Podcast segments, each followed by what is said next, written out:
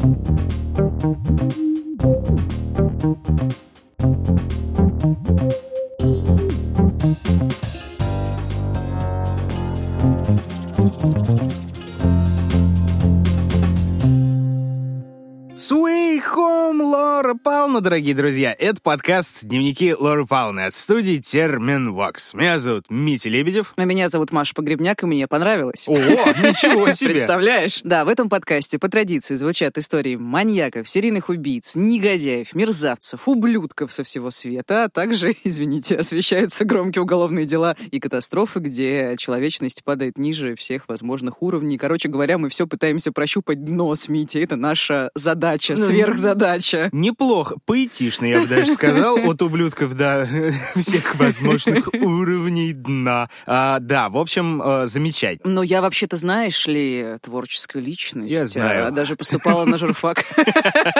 Горечь прозвучала в тебе. У меня был э, сборничек своих стихотворений, когда я поступала на журфак, и мне очень советовали идти в литературный институт, а я не пошла. Вопреки всему, и вот я здесь должна была ты сказать, ты думаешь, Мария, это кринж. На самом деле, вот я на заре женатой жизни решил подарить любимой теще сборник стихов собственного сочинения. Неожиданно. Точнее, это, это был не я, это жена так придумала, и только я потом подумал, что вот тестю, которому тоже повторили сборничек, было бы неплохо что-нибудь и другое преподнести, хотя бы символическое. То есть, там. получается, теща стихи, а тестю... Тоже стихи. Ладно. Но они в итоге обиделись. Ну, тесть, скажем так, озадачился, да, но я, знаешь, как это, я искупаю эту тему до сих пор, что отношусь к его дочери как к принцессе. Да, О, вы- боже во избежание мой. шуток, да, я запираю ее в башне и дышу огнем, когда возвращаюсь домой. Ой, прям чувствуется, что ты над мрачными сказками активно работаешь Да. сейчас. Кстати, друзья, да, если среди вас есть тут поклонники этого чудо-проекта от студии Терминвокс «Мрачные сказки» имеется в виду, готовьтесь, уже на этой прям неделе, в десятых числах ноября, вас ждут очень крутые новости, а пока что переходите по ссылкам в описании и подписывайтесь на соцсети «Мрачных сказок». Там не только вас будут ждать свежие новости, но и, кстати, старые выпуски, да, которые можно переслушать прям всей семьей. А к слову об этом, Мария, сегодняшний наш выпуск, забегая немножечко вперед, он тоже будет посвящен в некотором роде семейным ценностям. Потому что Блин.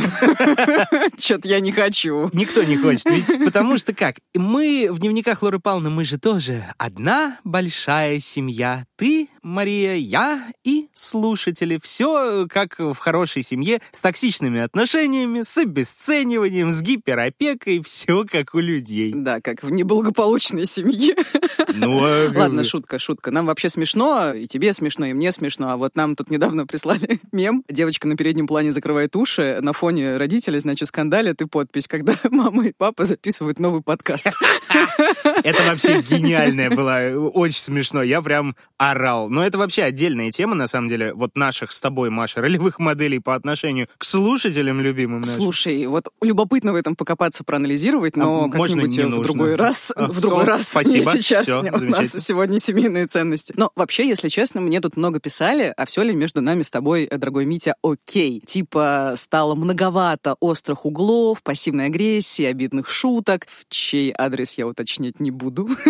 Ты не будешь, да, солнышко мое? Тогда я, пожалуй, уточню. В твой адрес все вообще с моей стороны предельно нежно и безобидно. Ну, Если это нежно и безобидно, ладно. И, между прочим, уточним, тебе как бы много писали, а мне вообще никто не написал. Митя, как ты себя чувствуешь? Все интересуются, где снежный человек, но никто не спрашивает, как снежный человек. А потому что ты не пишешь про себя ничего. Пошел я в жопу, я понял. Ладно, на самом деле я понимаю, что чужое восприятие, чужое восприятие, всего лишь чужое восприятие. И все же у многих слушателей создалось ощущение, что мы друг от друга немножечко устали, и как бы взаимное недовольство, раздражение слышно в выпусках, и я предлагаю, ну, чуть-чуть, чуть-чуть публично про это поговорить, успокоить людей и, возможно, успокоить самих себя. Великолепный план, Мария. Давай вскроем этот гнойник под запись. Давай покажем все, что скрыто. Господи, я терпеть Убегайте. ненавижу это все ковыряние. Вы просто посмотрите на них. Они не затащили меня в терапию индивидуальную. Они пытаются устроить мне терапию коллективную. Нет,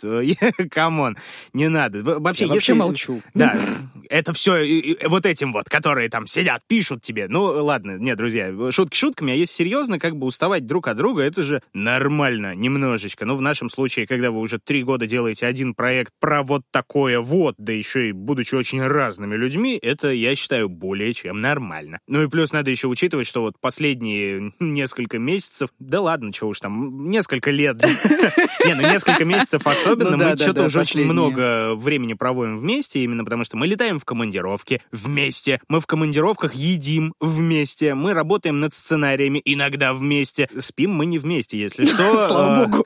Моя дорогая супруга, да, она не послушает, но на всякий случай. Ну и сидим-то мы тоже вместе, получается. Да, да, да, в одном кабинете уже три года, и я в какой-то момент поняла, что нам реально не хватает дистанции, и я даже переехала недавно в другой кабинет, чтобы мы хотя бы чуть-чуть друг по другу скучали. Это вот, знаете, друзья, исключительно чеховская история. Был такой у него рассказ «Ушла», что там э, тоже у жены накипела, она так больше не может, она долго изливает на бумагу душу, и в конце концов такая строчка последняя, и она ушла от него в другую комнату. Вот тут то же самое. Мария торжественно переехала в соседний кабинет. То есть вот надо решить какой-то рабочий вопрос. Мы сидим через стенку и орем.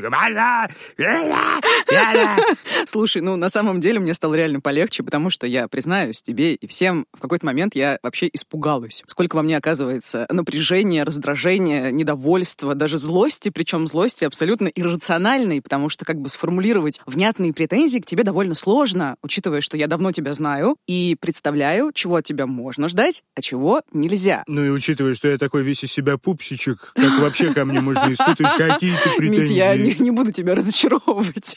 Да блин. Но ты, конечно же, не пупсичек, как и я. Еще мрэ... Как и я. Да. Слушай, я вообще признаюсь, что мои отношения с тобой и в целом с проектом «Дневники Лоры Павловны» — это главные темы моих последних сессий с терапевтом. То есть как бы я работаю на работе, прихожу на сессии, обсуждаю работу. То есть все-таки э, есть и плюсы, что моя жена не послушает в итоге этот выпуск, а то я приду домой, а скалка там меня уже ждет. Как да бы, ладно, после там таких же ничего слов. такого, ничего такого в терапии, мы все обсуждаем разных людей. Просто я реально офигеть, как устала от проекта и всего, что с ним связано, несмотря на то, что он сыграл и продолжает играть важную роль в моей жизни, и весь тот негатив, который я периодически испытываю в твой адрес и прорабатываю в терапии, он тоже связан с усталостью в том числе. И да, это нормально. Бесить друг друга, когда вы долго работаете вместе. Напряжение и усталость — это вообще часть любых отношений, не только рабочих, разумеется. Это касается и дружбы, и романтического партнерства, и семьи, вообще любых близких, долгосрочных социальных связей.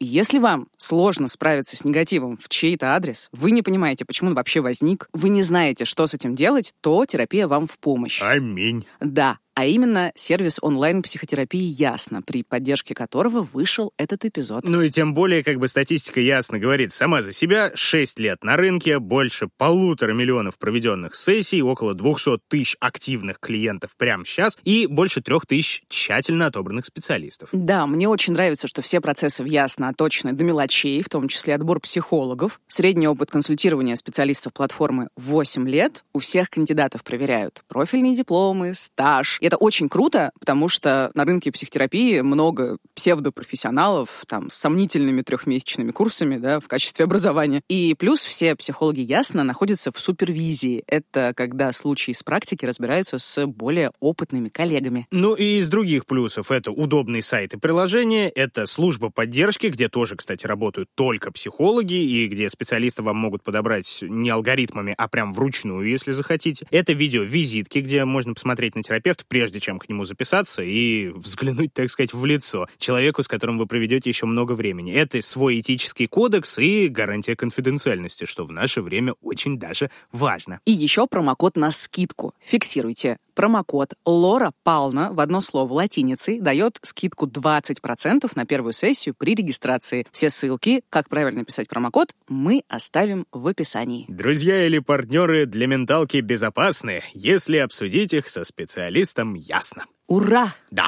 Ладно, Мария, хочу тебя порадовать. Э, да ты что? Да, тебя mm. и других любителей наших коротких, как пуля, вступлений. В этот раз не будет сложных философских вопросов. Ура! Ну и простых тоже не будет. А, ну ладно.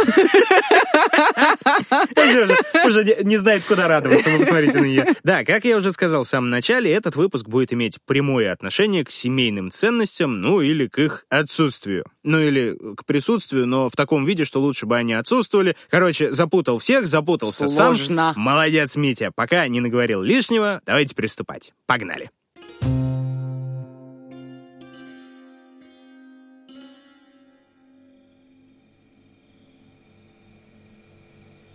Конец 80-х. Окрестности Старк-Каунти, штат Огайо. Вместительный, но бедно обставленный дом. Видавшая виды мебель, обшарпанные обои, грязные постели в спальнях, дребезжит ржавый холодильник. За окном тихий вечер, и только стрекотание цикад нарушает молчание, повисшее над столом. Семья собралась на ужин. Они всегда едят вместе, потому что они семья и потому что папа так сказал. Он любит, когда за столом все. Ну, кроме тех, кто провинился, разумеется. Крис наказан, потому что он читал неправильную книжку. Лана обмолвилась, что у нее появилась новая подружка, и за это проведет вечер под замком. А младший трогал себя там, где не надо. В чулане у него будет время подумать над своим поведением. И синяки, говорят, от сырости быстрее проходят. Папа знает, когда они грешат, потому что папа умеет многое. Ему нашептывают те, кого они не видят. Ему приходят все их злые дела во сне, даже до того, как они их совершат. И, наконец, он может прочесть их мысли, особенно самые грязные и противные. На столе скудно, но никто все равно не притрагивается к еде. Почти дюжины детей разных возрастов. Мама и главное место — еще не занято. Но вот в комнату заходит он, папа. Медленно проходит мимо стульев, где сидят дочери. Каждую ласково целует в щечку. Девочки в этот момент похожи на мраморные статуи.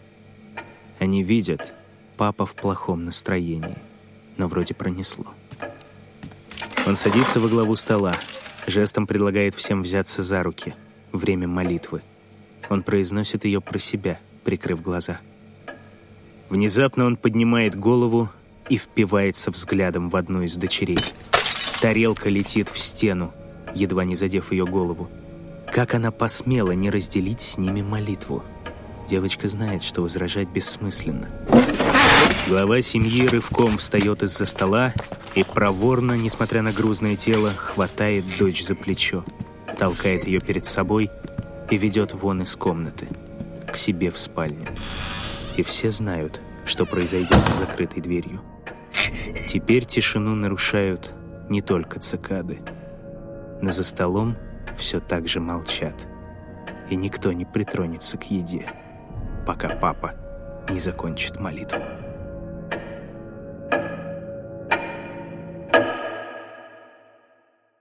Да, драматично, что сказать. В общем... Морально готовлюсь. Э, есть такое, да. История у нас сегодня, мягко скажем, не из простых, несмотря на то, что как бы из серии убийств э, назвать этот случай сложно. А зовут нашего сегодняшнего персонажа Эдди Ли Секстон. И его история в 90-е годы люто прям взбудоражила всю Америку, причем поначалу, кстати, всем казалось, что, ну, ничего особенного как-то и не произошло. Ну, криминал, ну, э, семья, ну, что тут поделаешь, ну, проклятый патриархат, чё Но на суде вскрывались такие дикие подробности, что даже адвокат нашего персонажа открыто говорил, Секстоны — это, сейчас как он это, uh, the most dysfunctional family in America. Самая проблемная, самая поломанная семья во всех США Эва. Угу. Ну, я так понимаю, ты все последовательно нам расскажешь, как всегда, постепенно, ну, будешь погружать нас во мрак. Что это такое? Это не мрачные сказки, Митя. Это какой-то, да, монгольский стайл. Да, короче, да, простроение нарратива — это же наше все. К тому же, Мария, именно из-за этой темы и самой истории, в принципе, у нас вначале вопросов-то и не было. У нас у Дмитрия Михайловича? Ну да, собственно, вот без вот этого. Мне потому что на ум приходила вот такая банальщина эти серии. Маша, а что такое нормальная семья, что такое хорошая семья, а лучше жить в семье атеистов или в семье религиозных и прочие шла. Короче, друзья, каждый такой вопрос обязательно всплывет, по мере повествования, и, я думаю, ответы на него мы тоже получим, даже если на эти вопросы отвечать не будем напрямую. Каждый сделает вывод для себя сам, каждому воздастся, ну и так далее. Боже мой, как пахнуло опять библейским. Да. Ладно, ну я люблю такое. Давай, давай, поехали. Поехали. Собственно, постмодернистское сотворчество автора и слушателя объявляется открытым. Давайте сотворчествовать вместе. К истории. Итак, родился Эдди Ли Секстон 12 мая 1942 года. Родился он в настоящей глуши в городке Логан, где сейчас живет около полутора тысяч человек, а вот что было 80 лет назад, можете сами догадаться. Городок Логан, штат Западная Виргиния, та самая, которая Almost Heaven и куда идет Country Road. Take me home, Country Road, та-та-та-та-та-та-та, 150 баллов, вы поете великолепно. Алабама. Еще 50, если вы закончите. Я специально, я могу Красота. нормально, но я не буду. Но я не буду, да, конечно. Собственно, семья у него, как и многие другие в городке, трудилась на угольной шахте местной. А отец еще и подрабатывал. И не где-нибудь, а в церкви. Был он баптистом-проповедником на парт-тайме, что называется сейчас. Так что, в общем, для мальчика Библия была, ну, не то чтобы пустым звуком. Каждое воскресенье вместе с другими горожанами, ну, почти со всем городом, видимо, там полторы тысячи человек или сколько, маленький Маленький Эдди посещал церковь, слушал притчи, шел следом за Иисусом и пел, хлопая в ладоши. Все как баптисты любят. Так продолжалось, к сожалению, недолго. По материалам суда, когда мальчику было лет 10, его отец скоропостижно и неожиданно для всех умер. Мать осталась одна, в нагрузку ей легли дочери и вот сын Эдди. Напряжение оказалось слишком сильным, и она перенесла приступ, который вылился в частичный паралич. Угу. Очень грустно. Но, памятуя наши многие прошлые истории, ты сказал, что это известно стало на суде. Вот не могло быть такого, что это все выдумал, а как бы Эдди приукрасил, ну, как это часто бывает. Ты прям в корень зришь, и мы еще увидим возможное подтверждение этой теории, но вроде как это доказанный факт, да, что смерть отца, что инвалидность матери, но дальше в умелых руках это, естественно, превращается в инструмент манипуляции теми же присяжными, например. А что говорила защита? Что малютка секс Секстон был лишен отцовской фигуры, а потому он имел большие проблемы с восприятием реальности и семейной модели. Что он остался единственным мужчиной в доме, на которого легла и больная мать, и девочки-сестры, и вообще. Что он, э, в принципе, родился и вырос в городе, где все друг друга знают как одна большая семья, и церковь сюда тоже, кстати, приплетали. Это я очень сильно забегаю вперед. Это вот такой вот предварительный анализ личности. Это вот то, что говорит защита, да? Что говорим мы, и с какой стороны на это можно еще посмотреть? что мальчик в раннем возрасте хватает по верхам религиозное воспитание, без особого погружения в школьную программу, то есть какие-то там простейшие знания отсутствуют, и он явно видит, что вот мать частично парализована, за что получает пособие, и на эти пособия, ну, с небольшим трудом, но все же, можно даже выжить, и даже большой семьей, ничего не делая и не особенно прикладывая усилия к жизни, к существованию, к заработку и так далее. Слушай, ну, звучит как две крайности, типа ситуация здорового человека и ситуация курильщика. Прям как кстати, мы любим. Кстати, кстати, я не курю уже почти больше двух недель. Поздравьте меня, все. Ну и этот подкаст выйдет через какое-то время после записи, так что... Если я не брошу, я молодец. В общем, Ладно, да. прости, пожалуйста. Короче, да, э, несмотря на то, что контрасты и крайности, история довольно распространенная, потому что городков э, вот таких вот, такого типа, их масса. Отцы в середине прошлого века, так получается, существа недолговечные, особенно там на производствах, на добычах, и это мы еще про заграничные войны штатов не забываем. Это, это если что, я не ошибся, это он так кривляется. Да, естественно. А 50-е годы — это Корея, дальше будет Вьетнам и так далее и тому угу. подобное. И, собственно, много детского народу оказывается вот в похожих условиях, как э, малыш Эдди. Но одни выкарабкиваются как-то так на минуточку и строят великую американскую нацию, а другие предпочитают исследовать дно. Вторым и прельщается наш сегодняшний персонаж. А все почему? Потому что он не очень-то умный парень. Причем это не субъективно, не то, что «Ха, смотрите, дебил!» Это прямо реально доказано, и вот вам выдержки из материалов суда. Подсудимого обследовали двое специалистов. Доктор Вайнер по результатам теста определил, что уровень IQ подсудимого едва превышает отметку в 80 пунктов, а способности оставляют желать лучшего – в ряде тестов он набрал от 16% до 2%, что может вызвать предположение о нарушениях работы головного мозга. В свою очередь, доктор Вуд выявил нарушение лимбической системы. МРТ-исследование показало, что подсудимый предположительно пережил автокатастрофу, в ходе которой получил повреждение головного мозга. Доктор Вуд считает, что в результате этих факторов подсудимый не реагирует общепринятым образом на те или иные ситуации, в норме вызывающие эмоциональный отклик, а также страдает дефицитом памяти, ограничивающим его функции настоящим моментом, то есть без непрерывности информации из прошлого, которая есть у нормальных людей. Помимо всего прочего, подсудимый обладает крайне ограниченными возможностями сопротивляться стрессу, учитывая его низкие способности контролировать себя в тяжелых обстоятельствах. Ну, то есть такая получается гремучая смесь, низкий интеллект, э, плюс несдержанность, да, видимо, угу. не может себя контролировать. А вот эти нарушения лимбической системы, это в чем может проявляться? В том, что, да, это никак не связано с группой Limp Bizkit, да, но э, давайте так, меня э, наверняка поправят медики в комментариях, но вот для таких нарушений, насколько я понял, нередкая история — это вот всякие эпилептические припадки, чаще всего проявляется, например, но это не обязательно. Но также это может быть что? Поломанная эмоциональная картина, то есть, грубо говоря, это несимметричные, это мало вменяемые реакции на все, что происходит. То есть э, кайф наорать на пролетающую мимо бабочку, например. Ну, ты знаешь, иногда кайф наорать. Че? Че ты летишь-то, э? Не знаю. На таракана, например. Ну вообще на кого угодно, знаешь.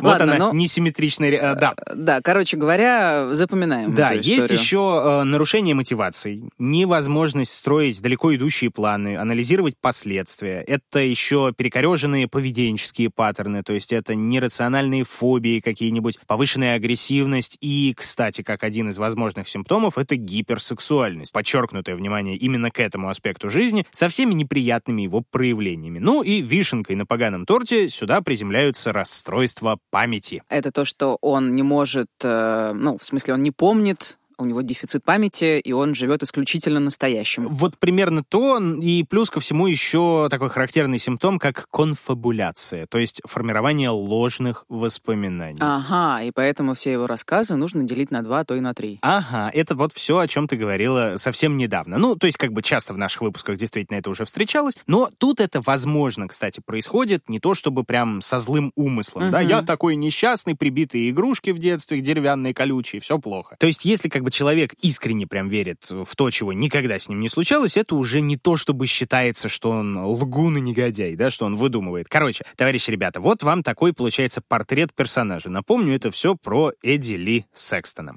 Понятное дело, что он в этом виде еще только формируется, но на пустом месте, как мы понимаем, такие истории не то чтобы возникают. Угу. А сколько ему лет сейчас? Вот э, на данный момент, смотри, о совсем ранних годах известно мало, учитывая шанс, что есть ложные воспоминания и про погибшего отца, и про парализованную мать. Но вот что вопросов не вызывает, это архивные документы. Есть э, дело 1963 года, ему на тот момент 20 или 21 год от роду. Он берет ствол, и идет грабить заправку. Зачем? А потому что ему нужны деньги, потому что совсем недавно, чуть ли не на этой же прям неделе, он женился на своей беременной девушке 15 лет.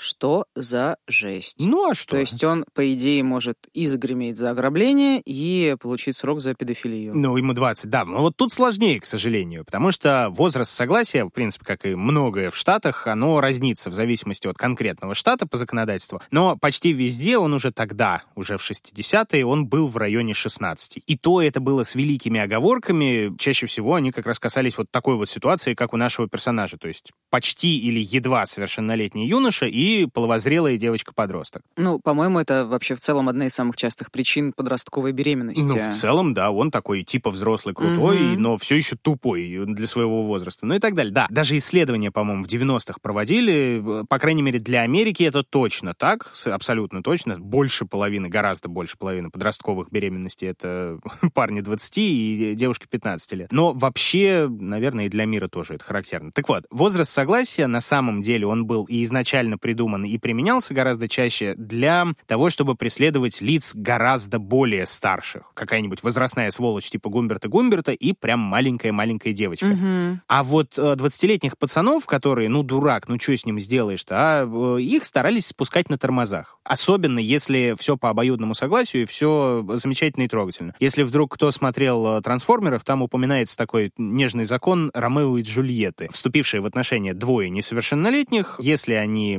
растут, они же растут и взрослеют, если парень повзрослеет быстрее, чем девушка, он совершеннолетний, а она нет, его за педофилию не посадят, они э, остаются в рамках закона. И большие молодцы. Сейчас это вроде как отменяется везде, но не уверен. Нравится такая ссылка.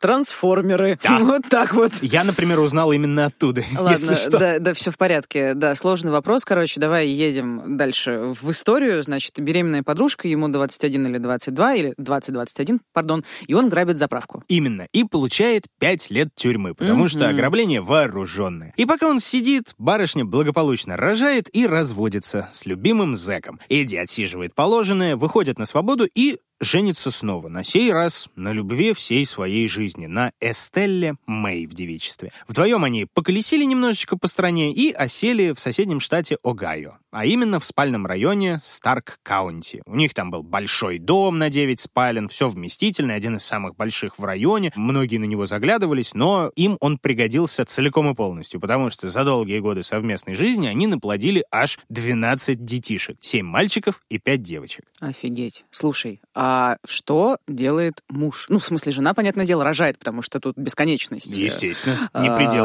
Да, Да. нет, нет, я имею в виду, что ну ты либо рожаешь, либо ты готовишься, либо ты беременный. В общем, да. Ну и сидишь с детьми, А, понятное да, дело. естественно. А он вообще работает, не Вот. работает? Э, Да, он не работает. Так. А, ну, то есть он время от времени занимается то каким-то малярством, то мелким плотничеством, то разнорабочностью, не знаю, зачем я так сказал, но да, в общем, низкоквалифицированный труд. Но по большей части тратит силы он на то, чтобы обмануть систему. Все, как мы любим и знаем. Он ходит по врачам и имитирует тяжелейшие боли в спине и получает пособие по утрате трудоспособности. Он инсценирует ограбление в доме, вызывает копов и говорит, помогите, у меня украли пылесос, все нажитое непосильным трудом, дайте мне страховку. Пару раз он даже собственную хату поджигает и тоже ради страховки. Подожди, и на это ведутся, несмотря на то, что он очевидно с низким интеллектом. Ну, как бы да, но тут такое дело. Вот смотри, да, он тупой, но при всем при этом он чертовски в себе уверен. И к тому же он производит просто отличное первое впечатление. Он весь из себя такой вежливый, он даже очаровательный, он немного такой смущенный, но все равно говорит свое. И уже потом люди после пары недель там или дней даже общения, они понимают, он болтун, обманщик и козел. Но ничего прям социально неприемлемого он не делал, он просто ну, болтает. Ну чего, доносить как бы не на что. Ну, ты знаешь, я сейчас думаю, что не такой уж и низкий у него интеллект, раз он проворачивает такие махинации. А на самом деле, вот я когда думал об этом, мне все время на ум приходил, знаешь, вот этот эффект э, Даннинга-Крюгера. Хотя вот, по-моему, он мало сюда относится. Да что уж там, по-моему, он вообще сюда не относится. Это про профессиональные навыки. Знаешь, это о чем это? это... Я слышал, но я не могу точно А, сформулировать. Короче, чем меньше ты знаешь в определенной дисциплине, тем больше ты уверен в своем мастерстве, и тем больше ты хорохоришься на тех, кто знает больше тебя. Мгм. И наоборот, чем знаешь ты больше, тем чаще ты чувствуешь себя тупым и да, никчемным. да, да, да, да, да, да, да. Вот. Примерно как синдром самозванца. Да-да-да, это вот, собственно, он возникает на так называемой яме отчаяния. Там такой э, нежный э, график в виде буквы «И». Моя любимая яма. Во-во-во, да, то есть сначала ты, чем меньше у тебя опыта, ты такой на высоте, я знаю все, потом, о, я не знаю ничего, и дальше постепенно, постепенно, постепенно у тебя растет уровень знаний и растет уровень уверенности, возможно, даже дорастает. Но ты все равно не дорастешь до уровня дурака, который не знает ни хрена. И, как бы, ну, простыми словами, да, дурак не может понять, что он дурак, потому что он дурак. Ну и конкретно в случае с Эдди Ли Секстоном это работает действительно на ура. Он уверен, что он может всех обмануть, и он обманывает. Он считает, что, например, он легко станет пастором, как и батя, да, и ты удивишься, но он становится пастором. М. Ну, правда, тоже на партайме он сколачивает небольшой такой приход, в который входит, э, во-первых, его огромное семейство, ну и пара-тройка друзей в придачу. Постепенно, правда, друзья отваливаются, потому что самопровозглашенный наш проповедник задвигает очень странную тему, которая не имеет ничего общего со Словом Божьим. Вот так об этом писал журналист Лоуэлл Кофель, автор книги «Дом полный секретов» о семействе Секстонов. Эдди Ли Секстон определенно поддерживал культ имени самого себя, собственный алтарь. Правда, никто так и не мог сформулировать, какие именно заповеди он провозглашал. Немного базового оккультизма, немного фундаментализма, капелька сатанизма и вдобавок всякая научно-фантастическая мешанина. Капелька сатанизма, щепотка идиотизма. Добавляем и получаем. Боже мой. Ну да, соседка еще, кстати, вспоминала, что сам Секстон якобы говаривал, будто бы он молится одновременно и Богу, и дьяволу. И, в принципе, мало кто из посторонних замечал, что вот этот вот скромный домашний приход потихонечку-потихонечку перерастает в скромный культ, а потом и в скромную, но вполне себе зловещую секту.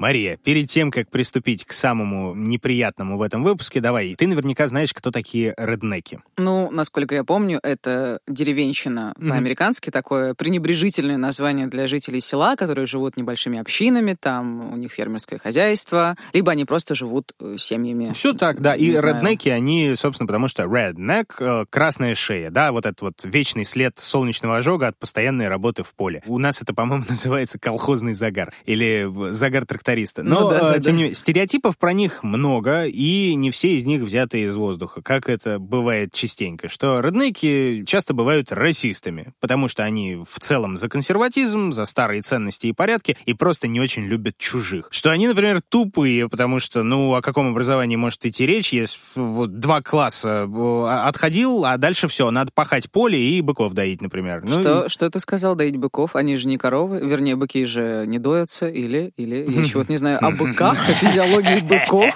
Пишите в комментариях. Ты так смеешься, мне это не нравится, Митя. если подоить быка. Ну, на самом деле, да. Короче, да, ну, для шутки Маша сказала, ну, что ты как бы придираешься. Короче, у них э, много всякой вот такой вот домашней работы, а из развлечений традиционные веселости пещерного человека, ну, полупещерного. Жрачка, бухло дешманское и, конечно же, половые отношения. И отсюда идет третий стереотип, что в реднековской среде буйно процветает инцест потому как чужих, я повторюсь, они не очень любят, и зачем далеко ходить э, за вот этим вот всем. Ну и близкородственные связи, они тоже, в общем, не мешают деградировать новым поколениям реднеков. Но это, видимо, все-таки стереотип. Это, конечно, да. И как бы среди оголтелой деревенщины тоже была, например, целая партия реднеки за Обаму в свое время, то есть не такие уж они консервативные по большей своей части. И умных товарищей оттуда вышло, естественно, немало. Кто уехал в большой город, там построил карьеру, забабахал стартап, вывез родителей родителей большие молодцы. И людей с высокой моралью, естественно, там тоже много, которые прекрасно понимают, что трогать дочь, сестру или мать это не просто греховно, это, ну, тупо неправильно. Но, э, как и всякий стереотип, к великому сожалению, все эти домыслы подтверждения находят. Их мало, но они есть. И вот, к сожалению, ярким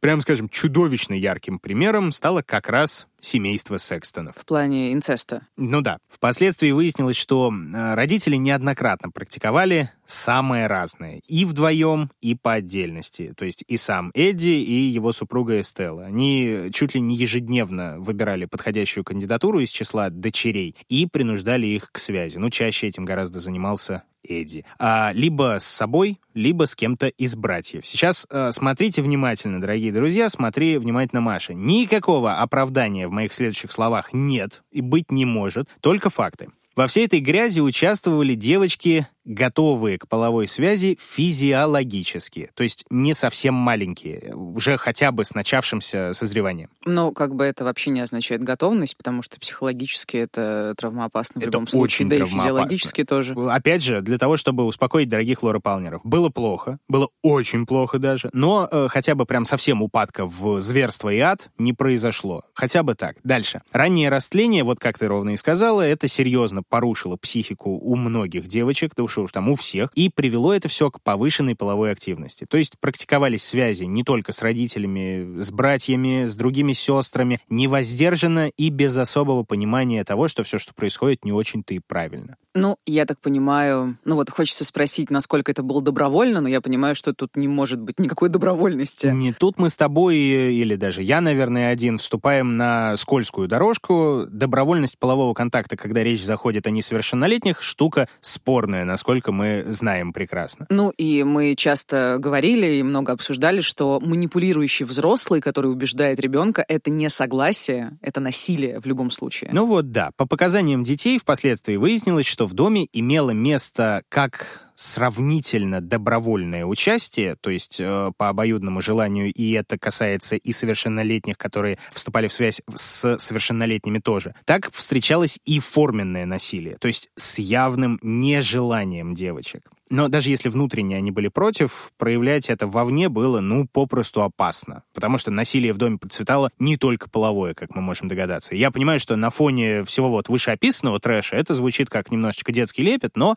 дети воспитывались в традиционной тирании традиционной патриархальной семьи. Как раз-таки самого плохого образца. Ну что это? Крик как единственный способ общения, наказание за малейшие провинности, в том числе и телесные наказания, странные требования, ну вот это вот все. Например, дети хоть и ходили в школу, но им было запрещено иметь больше одного друга. Никогда нельзя было ходить к кому-то в гости. И, естественно, никогда нельзя было приводить кого-то домой. Ну, я думаю, что Секстон осознавал, что это все противозаконно, он не хотел это все выносить, разумеется, из дома, понимал, что это, в общем-то, с точки зрения адекватных людей неправильно, и общество их осудит, если это вскроется. Он же наверняка понимал, что с ним будет, если вдруг это выплывет наружу. Ну, он же сидел, да, вот пять Ну лет. да, да, да, тем более. Возможно, да, ему там рассказали во всех подробностях. Ну и главная особенность творившейся в доме дичи, как я уже говорил, Секстон активно примерял на себя роль проповедника. Потребность в величии росла, стать сначала надо пастором, потом настоятелем собственного храма, потом главой культа, а там, в общем-то, недалеко и до желания превратиться в Бога Мария. Эдди Ли упорно и последовательно убеждал семейство, что Господь дал ему тайное знание и возможности, выходящие за грани разумного. Дешевыми какими-то фокусами, внушением он якобы читает мысли. Он вынюхивает какой-нибудь секрет или там провоцирует ребенка, чтобы он правила нарушил, и он его обвиняет. «А откуда ты знаешь, папа?» «А я, ха, глупенький, я общаюсь с духами. Это они мне рассказали, что ты плохо себя вел. Вот отправляйся теперь в темный чулан с пауками, и да поможет тебе Бог». Ну а затем Бог местного разлива, естественно, он его выпускает из этого самого чулана и продолжает формировать формировать из самого себя образ гуру, отца и мессии. Слушай, я вот сейчас думаю, мы же делали с тобой в прошлом сезоне выпуски про секты, и получается, угу. что семья Секстонов, она как бы существовала и формировалась по тем же канонам. Абсолютно. Это изоляция, отсутствие реальной картины мира, ну, как бы в сравнении с которой можно понять неадекватность вообще происходящего, да. Во-вторых, это фигура в центре, которая возвышается, да, над остальными участниками, в том числе за счет паранормальности его образа и натуры, ну и исключительность ценностей, да, мы делаем так, и это единственно правильно, только тут это вылилось не в воздержание, там, не в веру или что-то такое, а в, ну, как бы абсолютно нездоровые сексуальные практики. Абсолютно верно, да. Ну и культовость, она как бы соблюдалась во многих бытовых историях, которые происходили в доме. Например, отвратительный факт. Перед тем, как приступить к насилию, Эдди Ли мог провести свадебную церемонию с одной из дочерей. Да. Нет слов у меня. Э, просто нацепить на девочку фату, произнести речь. Вот это вот все сохранились, кстати, даже фотографии этих всех диких таинств. Ну, понятное дело, что законные силы никакой это не имело, но как бы и, и не требовалось, к сожалению. Просто обряд, просто поганой церкви имени поганого Эдди Ли. Ну а для пущей священности, или наоборот, для пущей дикости, в таинстве использовали дохлую кошку, например. Был договор, который надо было подписать собственной кровью. Было чтение священных текстов из головы отца, мол, если контракт сей будет нарушен, ниже под подписавший обязуется проследовать прямиком в ад, добровольно и по расписанию. Ну, и в довершении всего, то, ради чего, собственно, это все и затевалось. Насилие, насилие и насилие. Слушай, а какие-то уже годы? Это длится очень долго. Где-то с конца 70-х и по 90-е, по начало 90-х. То есть лет 10 это точно продолжается, а скорее всего даже и больше. За это время одни девочки вырастают, другие рождаются и тоже вырастают через какое-то время, и круговорот идет и идет, и это нескончаемо. Слушай, неужели прям совсем никто этого не замечает? Ну, то есть они живут уже вроде в не очень большом городе. Вот, кстати, проблема в этом, да. Город Старк-Каунти, он э, все-таки, да, это не Нью-Йорк вам, не город-миллионник, но он гораздо больше какого-нибудь вот шахтерского поселения, где родился этот Эдди Ли. То есть сотни тысяч населения, и это не считая окрестностей, а они живут-то именно на отшибе, подальше от всех остальных. И соседи вроде как есть, но они особенно ничего не видят, или они предпочитают, наоборот, не вмешиваться, потому что все Секстоны, ну, они какие-то странные, лучше к ним не лезть. Тем не менее, Первое дело по их семейке датируется аж 79 годом, то есть практически в самом начале всего этого дикого пути. Тогда кто-то из обеспокоенных граждан донес «Чет в доме нечисто, проверьте, ребят». Полиция проверила и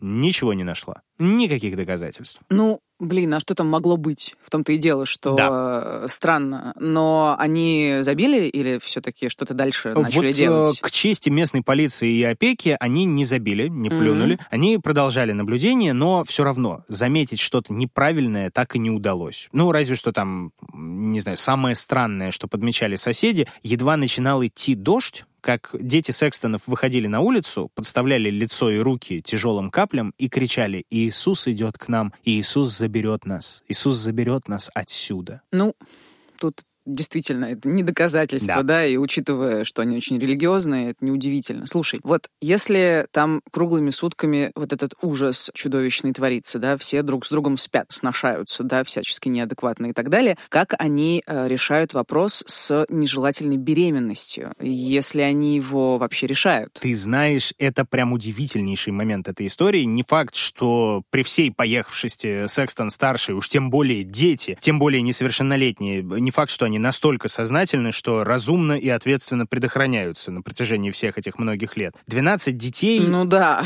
Да, как бы с одной только законной женой это о чем-то договорит, о том, что в этом доме презервативов не держали, скорее всего. Но известно, что только две дочери забеременели за все это время и родили в доме. Это были старшие девочки 24 и 19 лет от роду. Ну, там, э, когда-то им было меньше, понятное дело, но вот, да, в районе 18 они примерно начинали рожать. А старшую при рождении назвали Эстелла в честь матери, а чтобы различать их, дома пользовались прозвищем Пикси. Вот это имя нам еще пригодится, и не раз. Вот у нее было две маленькие дочки, и у 19-летней Шерри, ее сестры, был младенец 8 месяцев. Мгм, То есть трое детей инцеста, как минимум. Как минимум. Но это я сбился со счета, и я так и не смог подсчитать, сколько народу было в доме на протяжении всего этого времени. Мгм. И разные источники там очень по-разному приводят число детей. И это на какой год? Это 92-й. И это год важный, потому что именно тогда происходит крутой поворот в истории семьи. Девочка Машель Секстон, 18 лет. Каким-то чудом она оказывается в будний день не в школе, а в социальном центре. А если быть точным, в шелтере. Непонятно, пошла она туда самостоятельно, по своей воле, или с кем-то за компанию, или ей предложили, и она подумала, что так можно было. Но она там. И куратору она сообщает, что ее изнасиловал собственный отец. И не раз. Боже. Ну, и дальше, я так понимаю, за ним приходят? Ну, э, в целом, да, органы подрывают столько в путь, обвинение, потому что действительно серьезное, тем более, что в доме Секстонов на тот момент из всех детей шестеро еще несовершеннолетние. Их забирают, их допрашивают, Трое говорят, что ничего такого с ними не происходит, все хорошо, все замечательно, они живут припеваючи, а вот другие трое мнутся. Не то чтобы прям сильно соглашаются, но говорят, да, мне не нравится, что происходит в доме. Короче, показания косвенные, но при всем Мгм. при этом можно догадаться, что в семье царит насилие, их тут же изымают из семьи и передают опеке, там, временным воспитателям и так далее. Знаешь, вот это вот э, семья на передержку из серии. Ну, Мгм. по крайней мере, до выяснения обстоятельств. Их еще не совсем забрали из семьи, но да. Так, ну, а Секстона арестовывают же. У- Нет, удивительно, но нет. А. Потому что серьезных доказательств, опять же, нет. Дети в безопасности, это все замечательно, но их слова все равно надо бы проверить. И дома выглядит все, ну, не то чтобы плохо. То есть там мелкие странности присутствуют. Вроде как в подполе две цепи, прикрученные к потолку. Зачем ему это, непонятно. Дверные замки во все спальни, они выбиты, как будто бы ногой, и поэтому двери просто прикрываются, они закрываются и не запираются. Но это тоже как бы ни о чем не говорит. Это как минимум странно, но и все. Старший Секстон оскорблен до глубины души и считает, что на него клевещут, подают в суд на полицию, жалуются всюду, даже в советское спортлото пишет. Он, внимание, он записывает трехчасовую видеокассету VHS. Рассказывает там о своей семье, рассказывает о том, в каком бедственном положении они оказались, как угнетаемых верующих прессуют копы негодяи, и он отправляет копии многим-многим разным официалам, в том числе генпрокурору штата и даже президенту Биллу Клинтону. Угу, да уж. Слушай, ну все-таки есть признание. Уже совершеннолетней, наверное, на тот момент девушки. Или я уже не помню, сколько Ну, ей было лет. Ей 18, А, все-таки, мгм. да, в Америке 21 Да, год, да, но, э, тем не менее, это было бы здорово, если бы она не забрала свое заявление. Так, а почему? Ну,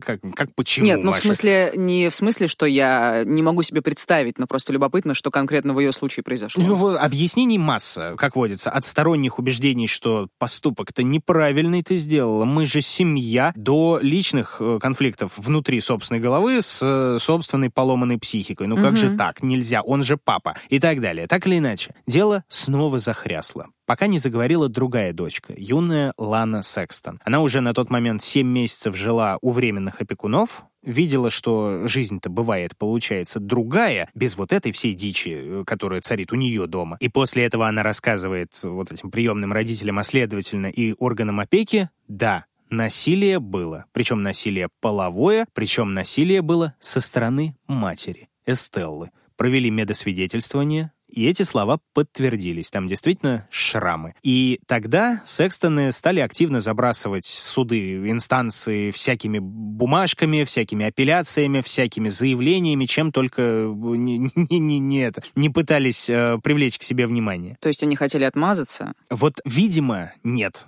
Они делали вид, что они хотят отмазаться и хотят восстановить справедливость, но на самом деле, скорее всего, тогда они поняли, что дело их проиграно, и они просто сделали все, чтобы замедлить расследование и сбежать. А в отчаянном положении стали происходить совсем страшные вещи. Эдди Ли Секстон продает дом с молотка, берет трейлер у родственника, он его то ли купил, то ли внес аванс, но забыл занести остальное, то ли он просто украл его, короче, непонятно и не суть важно. Он отправляется в тур по стране, в компании всей своей э, семейки, ну, у семейки оставшиеся, понятное дело. Фургон хоть и не маленький, но это все равно не девятикомнатный домишко с задним двором, в котором Секстоны жили все это время, относительно в тесноте, но не в обиде. Тем не менее, каким-то невообразимым макаром в доме на колесах вот в этом умещается 11 человек. Это, получается, родители и дети, которых еще не забрали. Даже больше. Папа, мама, трое несовершеннолетних, которых да не забрали, взрослый сын, старшая дочь Пикси, внимание, с мужем и тремя собственными детьми. Так, подожди, у них же вроде все было внутри семьи, средневековье, откуда посторонние люди, откуда муж? Вот, и это важная часть истории, которую я приберег прямо на сейчас. Давайте чуточку назад Ага. отмотаем. Секстоны уже под пристальным вниманием органов, а 24-летняя Пикси оказывается беременна. Судя по всему, от собственного отца. Снова причем. И чтобы вот на сей раз не привлекать лишнего внимания к семье, Эдди Ли придумывает гениальный план. Надо найти лоха. Надо быстренько выдать Пикси замуж, пусть считает парень, что ребенок от него, и пусть также считают все вокруг. А, и это, значит, был тот, тот самый лох. Вот, да, звали его Джоэл Гуд. Фамилия говорящая, парень он и правда был Гуд, хороший, но э, больно наивный и доверчивый. Пикси когда-то с ним там в старшей школе пересекалась, он был тем самым одним положенным другом по правилам семьи, они то встречались, то расходились, ну и девка вертела парнем, естественно, как хотела. А теперь она вернулась, навешала лапши на уши, вот только сейчас я поняла, что ты тот самый, жить без тебя не могу, вот это вот все, пойдем под венец. Мгм. Ну, в принципе, это звучит...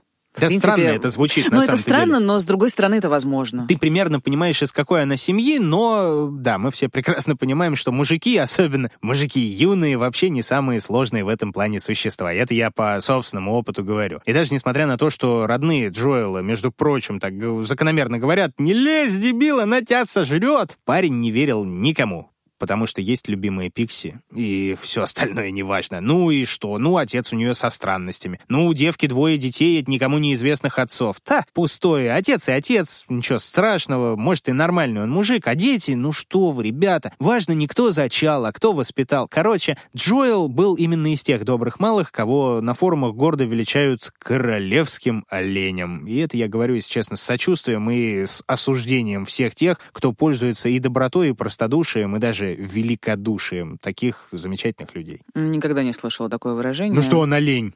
Ну, Я рога, поняла, почему королевский? Ну, потому что это король всех оленей, если бы А, быть честным. Ладно, Ой. ладно, короче, ладно. По итогу Пикси вышла замуж за этого Джоэла и, видимо, от него родила. Да, произошло типичное для этой семьи чудо. Через 3-4 месяца после свадьбы на свет появился полностью доношенный младенец, которого счастливый отец назвал шкипером Ли Гудом. Я же правильно понимаю, что это был ребенок от него уже, от, От кого?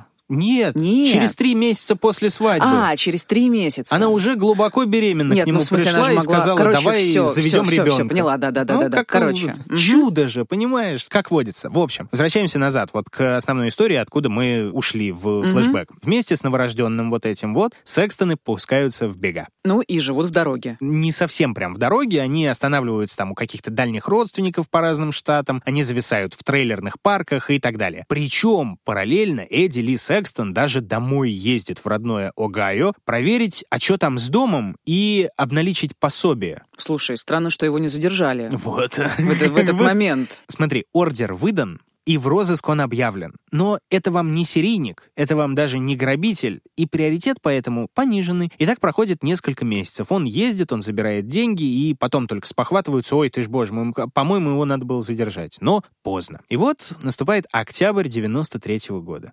Семья зависает в парке во Флориде. Зависает, кстати, незаконно. Там э, можно останавливаться на вот парковке около парка на время, на время для пикников, и вот это вот время для их фургона, естественно, уже давным-давно прошло. Девятимесячный малыш Шкипер болеет, а поэтому закономерно плачет, не умолкая. Вся семья и без того, как на иголках, и больше всего нервничает глава семейства Эдди Ли.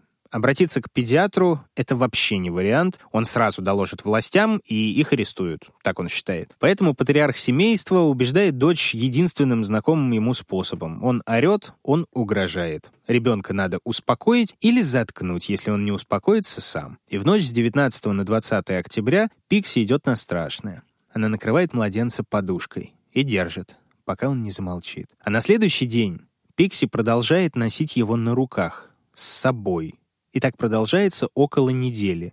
Она знает, что младенец мертв, но она его не хоронит, потому что она верит, что отец сможет его воскресить. И тело мальчика, наконец, закапывают рядом с болотом неподалеку, но только через неделю. Слушай, а вот что этот чувак, Джоэл, Мгм. не отец, в общем, этот псевдо-чувак, он же понимает, что это жесть, что это, ну, мягко скажем, нездоровая история. Мягко скажем, он все видит, и он в полном ахое от происходящего, естественно. Почему его сын умер, ему никто ничего не говорит, понятное дело. Только предполагают, ну, чувак, ну, вроде как этот синдром есть, как его там называют, вот это внезапная детская смертность. Вот, наверное, это оно. Но Джоэл не сдается. Он едет в город неподалеку, он идет в библиотеку при университете, он э, берет все, что есть про этот самый синдром. За ним увязывается Пикси. Она говорит, что надо забыть, надо все пережить, надо родить новых детей, тогда наступит счастье. Он нет, ни в какую. Он читает, несмотря на причитание супруги. Это все известно, что э, действительно так оно и было, и так все происходило, потому что в тот день их видела библиотекарша. Гейл Новак ее звали. Она вспоминала, как пришла жутко выглядящая пара, беспокойный юноша и девушка с огромными кругами под глазами. Они стали спрашивать, как выглядят симптомы внезапной детской смертности. Причем она еще спрашивала детали, они выясняли, как выглядят ручки, как выглядят плечи пострадавших от этого. А после того, как почитали про это, про все, они стали уточнять контакты похоронных бюро. Есть чудовищный момент из книги Лоуэлла Кофеля, вот которого я уже упоминал.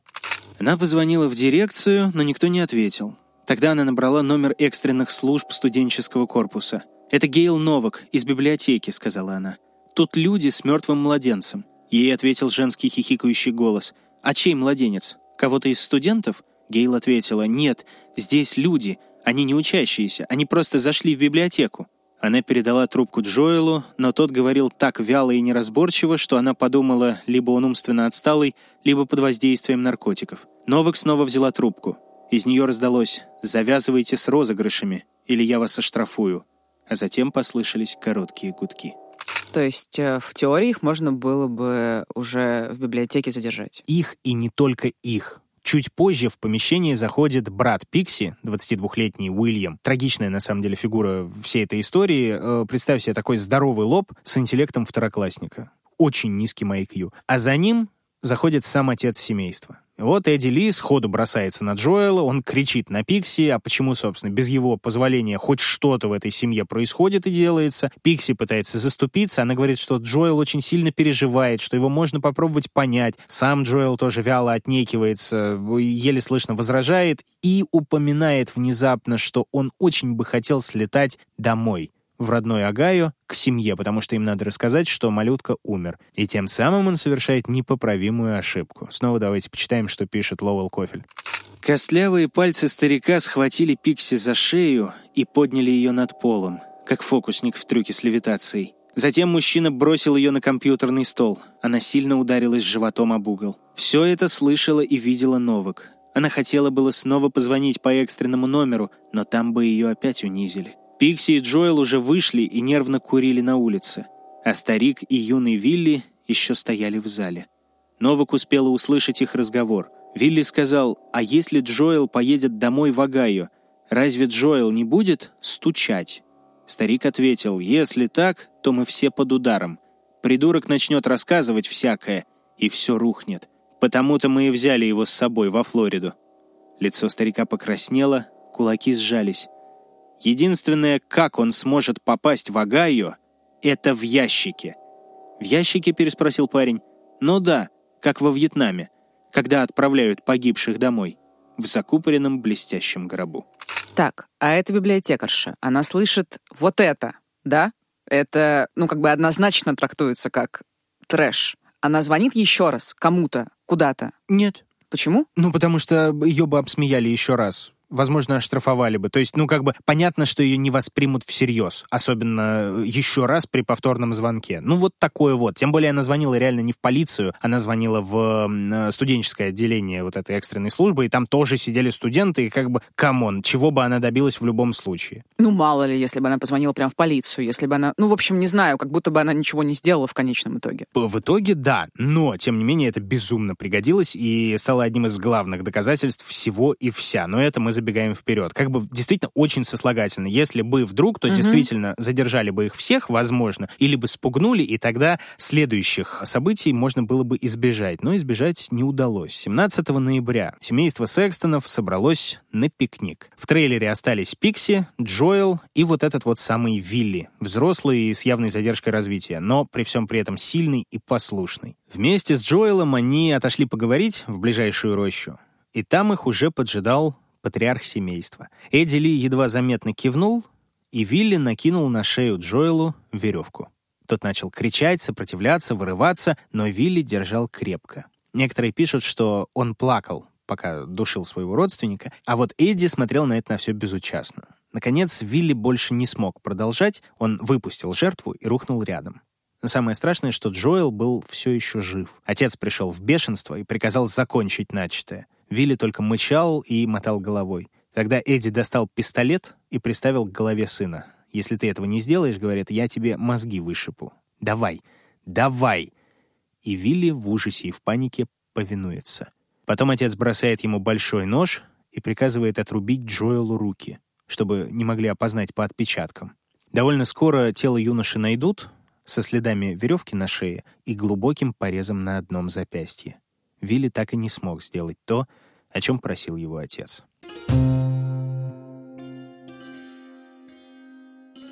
Положение Секстонов шатко как никогда. Они слишком сильно наследили, они привлекли к себе очень много лишнего внимания, и теперь им снова надо бежать. Но деньги подходят к концу, закономерно, ориентировки на машину, очевидно, уже имеются, надо что-то делать. Тогда э, в голове отца семейства взреет очередной гениальный план. Вот в том же парке, рядом с их трейлером, останавливается некий Рэй Хессер, его звали. Пенсионер, недавно продал свой бизнес, купил роскошный дом на колесах, и вот теперь решил посмотреть всю страну страну свою родную. И он, видимо, становится новой целью. Да, да. Причем э, именно убивать его не торопится. Эдди сначала посылает ту самую Пикси, как самую красивую из дочерей, его, внимание, соблазнить. Зачем? Ну, вот то и оно. Смотри, Пикси должна была не только соблазнить вот этого несчастного путника, но и выведать все его банковские данные. А, Очистить его кошелек, отжать Понятно. трейлер желательно, а там можно уже и прикончить где-нибудь.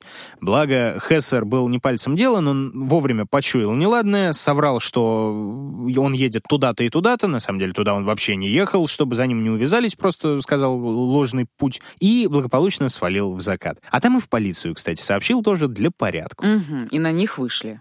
Вот я так и не понял, повлияло ли на что-то сообщение вот этого Хессера, но вскоре после этого дело перешло в руки ФБР. От местных властей. И вот они уже выдали федеральный ордер на арест Эдди Ли Секстона и его супруги Эстеллы. Пока что ордер был за домашнее насилие и отъезд за пределы штата без уведомления, то есть явно ради воспрепятствования следствию. Параллельно с этим идет расследование локальное, потому что в полицию Агая обращается тетка Джоэла Гуда вот этого, потому что парень пропал, и угу. ничего о нем не слышно вот уже, получается, где-то месяц. То есть э, в ноябре все произошло, а сейчас близится январь. Наконец, по целому ряду наводок, от видеокассет до свидетельств, до данных флоридской полиции, федералы выслеживают трейлер Секстонов в том самом парке. Родители, кстати, попытались сбежать на машине и бросить вообще всех, кого могли, но у них ничего не получилось. И в итоге семья целиком была задержана. Угу. Но про убийство, я так понимаю, пока никто не знает. Пока что да. На допросах родители не колятся. Они-то протестуют, они вопят, они пытаются тянуть всех возможных сов на каждый глобус. Например, они клонят к тому, что их притесняют, причем притесняют, внимание, из-за их индейских корней. Угу, которых, видимо, не было. Ну, может быть, там какая-то седьмая вода на киселе, come on. Ну, ну это, бред. Где он там, в Западной Вирджинии? Возможно, а может быть и нет. Скорее всего, нет. В любом случае это не сработало, да? Куда больше результатов дали допросы детей именно. Непоследовательная Пикси по большей части молчала, а вот более младшая Шелли, она оказалась разговорчивее. Она поведала следователям и про внезапную смерть малютки Шкипера, и, что самое главное, про Джоэла Гуда. По ее словам, они вот с Пикси как раз остались в трейлере, когда мужики ушли в лес, и услышали крик.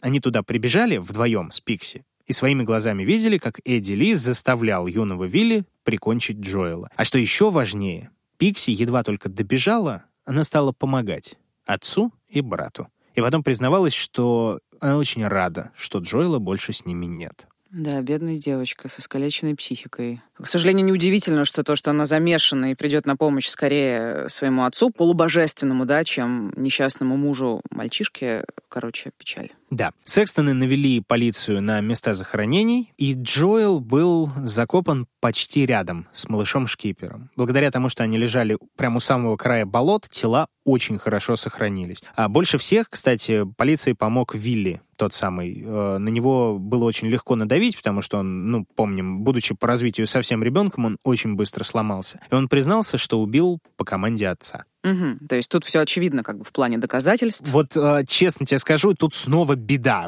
Несмотря на то, что все доказательства реально налицо, дело охватывает сразу несколько штатов, и начинается вот эта вот бесконечная бюрократическая свистопляска по сопоставлению законов соседних регионов, по привлечению кого-то туда-то, свидетелей, где судить, как судить. К тому же было же непонятно, кому и что предъявлять, да, то есть там нельзя сказать ящик водки всех обратно, наказать всех плохих за все плохое. По мере расследования тоже всплывает вся та великая отборная дичь, которую я рассказывал в начале, это и про постоянное изнасилование, это и про обстановку в доме, это и про культистские вот эти вот выходки, а, ДНК-тесты про проводят. Кстати, показывают они, что вот двое детей Пикси, старшие, они от Эдди, то есть он им и отец, и дед одновременно. Для маленького шкипера, кстати, тест проводить уже не стали, потому что семья Джоэла, она и без того уже настрадалась, и они, кстати, любопытный факт, снять шляпу, они забрали тела обоих, и Джоэла, и шкипера, и они похоронили их в одной могиле. Угу. Так, ладно, приговоры. Да, приговоры. Пикси, которая убийца малютки Шкипера. Ее обвиняли в убийстве первой степени, несмотря на то, что она как бы задушила ребенка под давлением отца. Она-то потому что была вменяемая, поэтому и убийство первой степени. Но потом приговор заменили на непредумышленное убийство, потому что она согласилась давать показания против Эдди Ли. Вилли, которого почти что умственно отсталым признали чуть ли не сразу, там IQ был действительно около 70, то есть это какой-то там пограничный-пограничный показатель. Его отправили на принудительное лечение. Угу. По-моему, Слушай, он, кстати, даже восстановился. А вот что касается Эдди Ли, главное обвинение наверняка же были в его адрес. В его и в адрес супруги ну, да. еще, да, потому что э, Эстеллу удалось сначала осудить только за половое насилие одной девочки, вот этой дочери Ланы, которая первой призналась приемным родителям, если помнишь, да, вот. Сначала ей дали два года, а потом по косвенным свидетельствам, по показаниям других детей, все собрали в одну кучу, и приговор расширился до пожизненного заключения. А Эдди Ли Секстон за организацию убийства зятя вот этого Джоэла, за подготовку к убийству того пенсионера Хессера, он заслужил смертную казнь.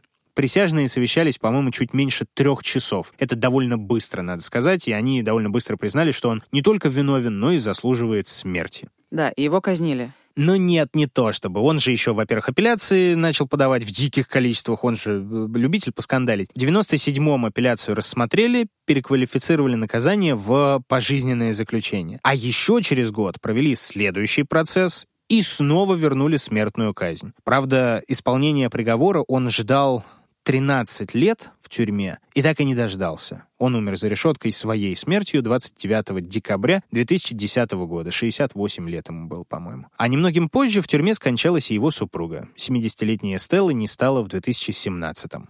И вот, кстати, любопытная последняя деталь. Случай Пикси Секстон и их дочери, он вошел в учебники как крайняя форма проявления пострадовой депрессии. И ее личность стала отправной точкой в исследовании, которое показало, что в абьюзивных отношениях матери, которые участвуют даже в качестве жертвы и даже особенно в качестве жертвы, они гораздо чаще предрасположены убивать собственных детей.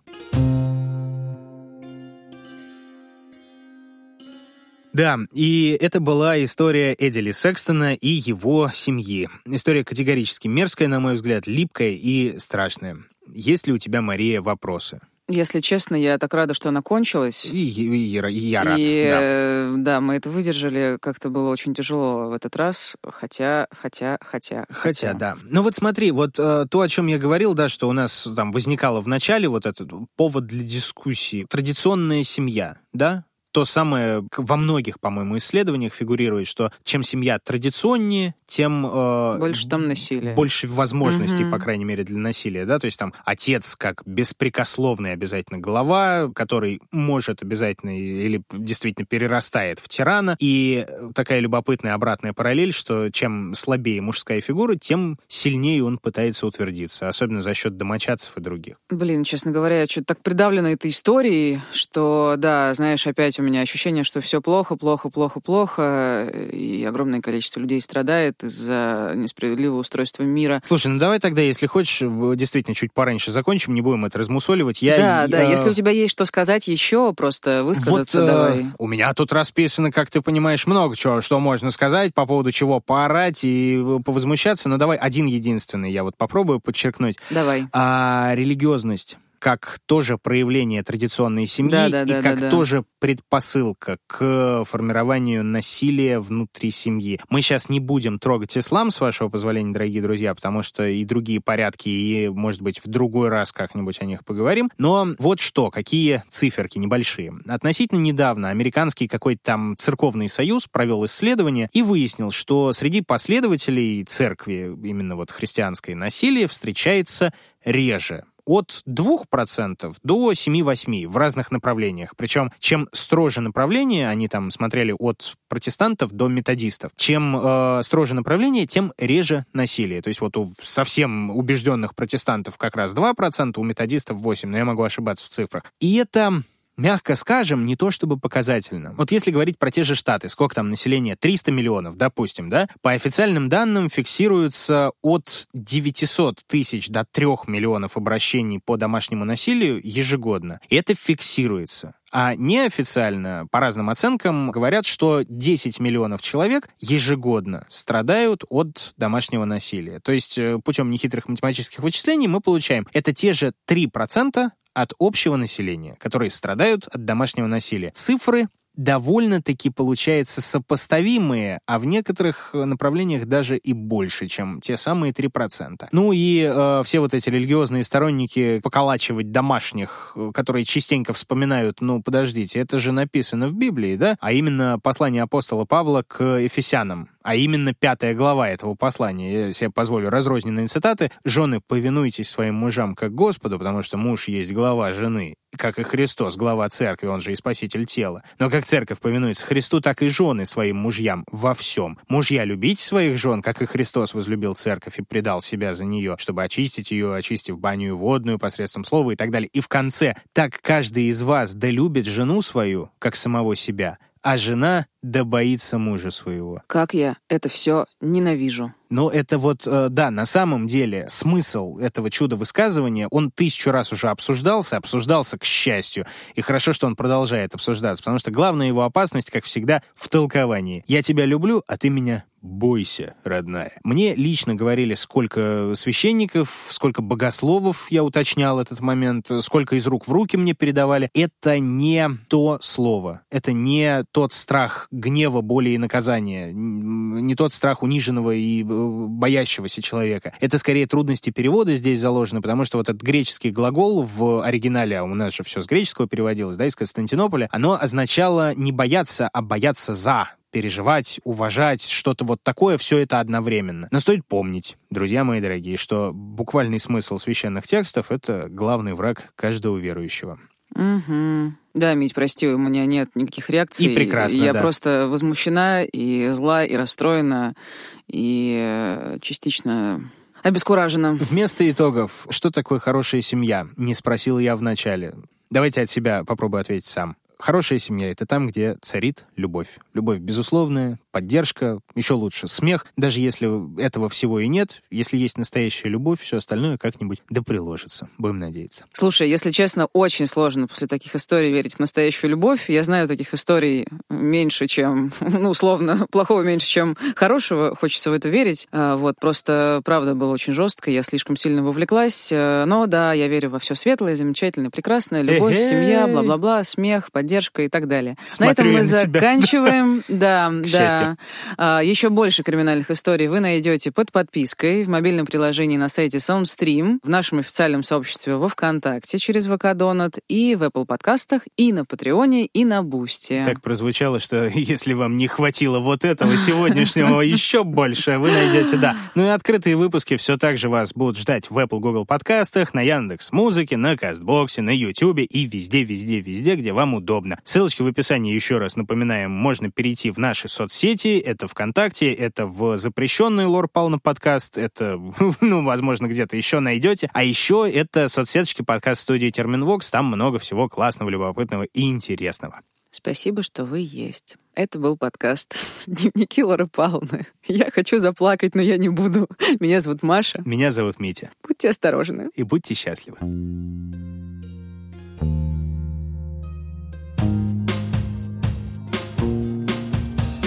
Над подкастом работали ведущие Мария Погребняк и Дмитрий Лебедев, звукорежиссер Тимофей Сулимов, продюсер Мария Погребняк, соавтор идеи Кристина Крыжановская. В подкасте использованы архивные материалы Верховного суда штата Флорида и отрывки из книги Лоуэлла Кофеля «Дом полный секретов», издательство Кенсингтон Букс, 1997 год.